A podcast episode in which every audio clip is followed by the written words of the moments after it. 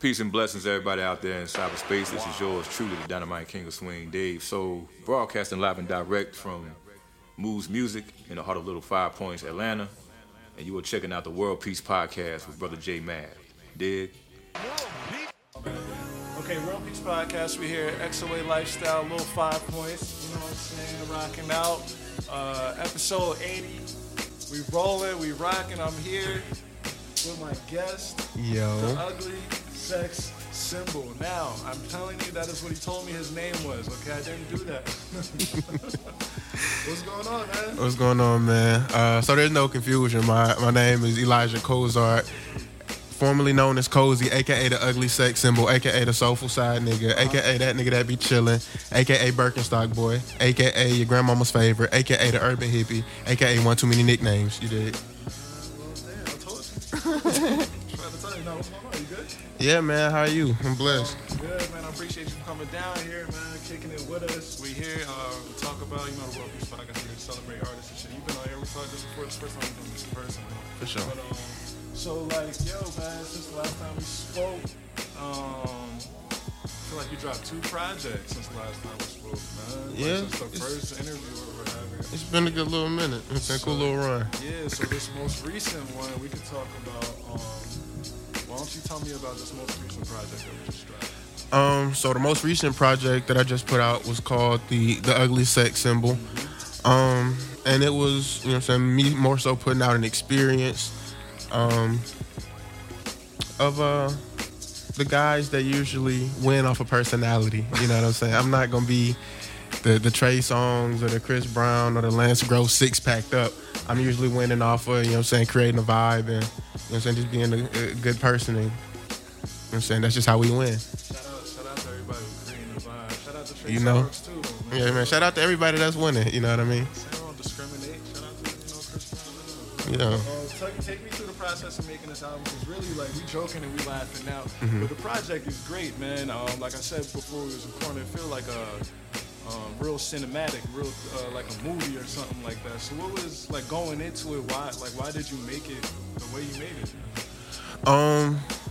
Well, first and foremost, I really just just love like love. I just love that entire thing. I'm fascinated with it.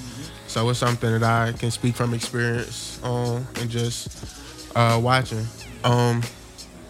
And plus, I really, really, really, really appreciate good R&B music. So I wanted to kind of incorporate that into what I was doing. Um. That's that's pretty much it. To be honest with you, just to. whole story on the project, man. Yeah. Like the whole album tied together. Yeah, so I also I'm glad you mentioned that. I Dude, you know what I'm? Like, I wanted to uh kind of showcase different different abilities that, you know what I'm saying, I, I hold. And I personally enjoy a lot of sketches and things that I hear in other albums that I'm like really, really um in love with. Like a lot of early Kanye, a lot of the skits and stuff like that make those projects. So I kinda wanna incorporate it that that stroke of genius into what we had going on. Nah, that's real, man.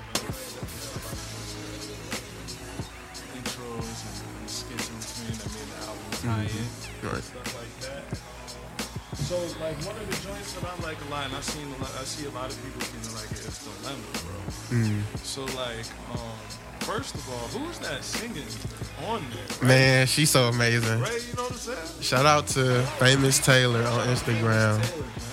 Yeah, man. She um I met her through like a mutual mutual homie. Uh, when I dropped Undeniable back in September, she was showing love to one of the songs on there, and I saw that she did music. Um, well, first thing I noticed, I was like, man, she's beautiful. Let me see what she got going on. And her voice was just as beautiful. I mean, you know, when you see him, like when you see him, that's the first thing you're gonna be like, oh man, she's really attractive. Um, but then her voice, it matched. So I was like, oh wow, she really got something going over here. So I reached out to her and was like, we should definitely work on something. And um, came she, through. yeah, she fucked with me and she, she came through. Sometimes these collabs, like, they don't always work out. Yeah, it's, it's very true. It's really a, a, a funny story behind how she landed on Dilemma. Um, the song "Spend the Night," which I knew immediately I wanted to get somebody to feature on a female, uh, so to speak. Um, she was actually one of the people that I thought about as far as getting that verse.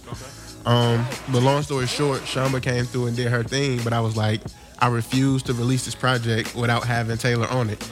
You know what I mean? So Dilemma was a song that I wrote top to bottom, verses, Brooke, um, hook, bridge. And I was like, she would sing this so much better than me. So I just uh, sent over the reference and she came and delivered, you know?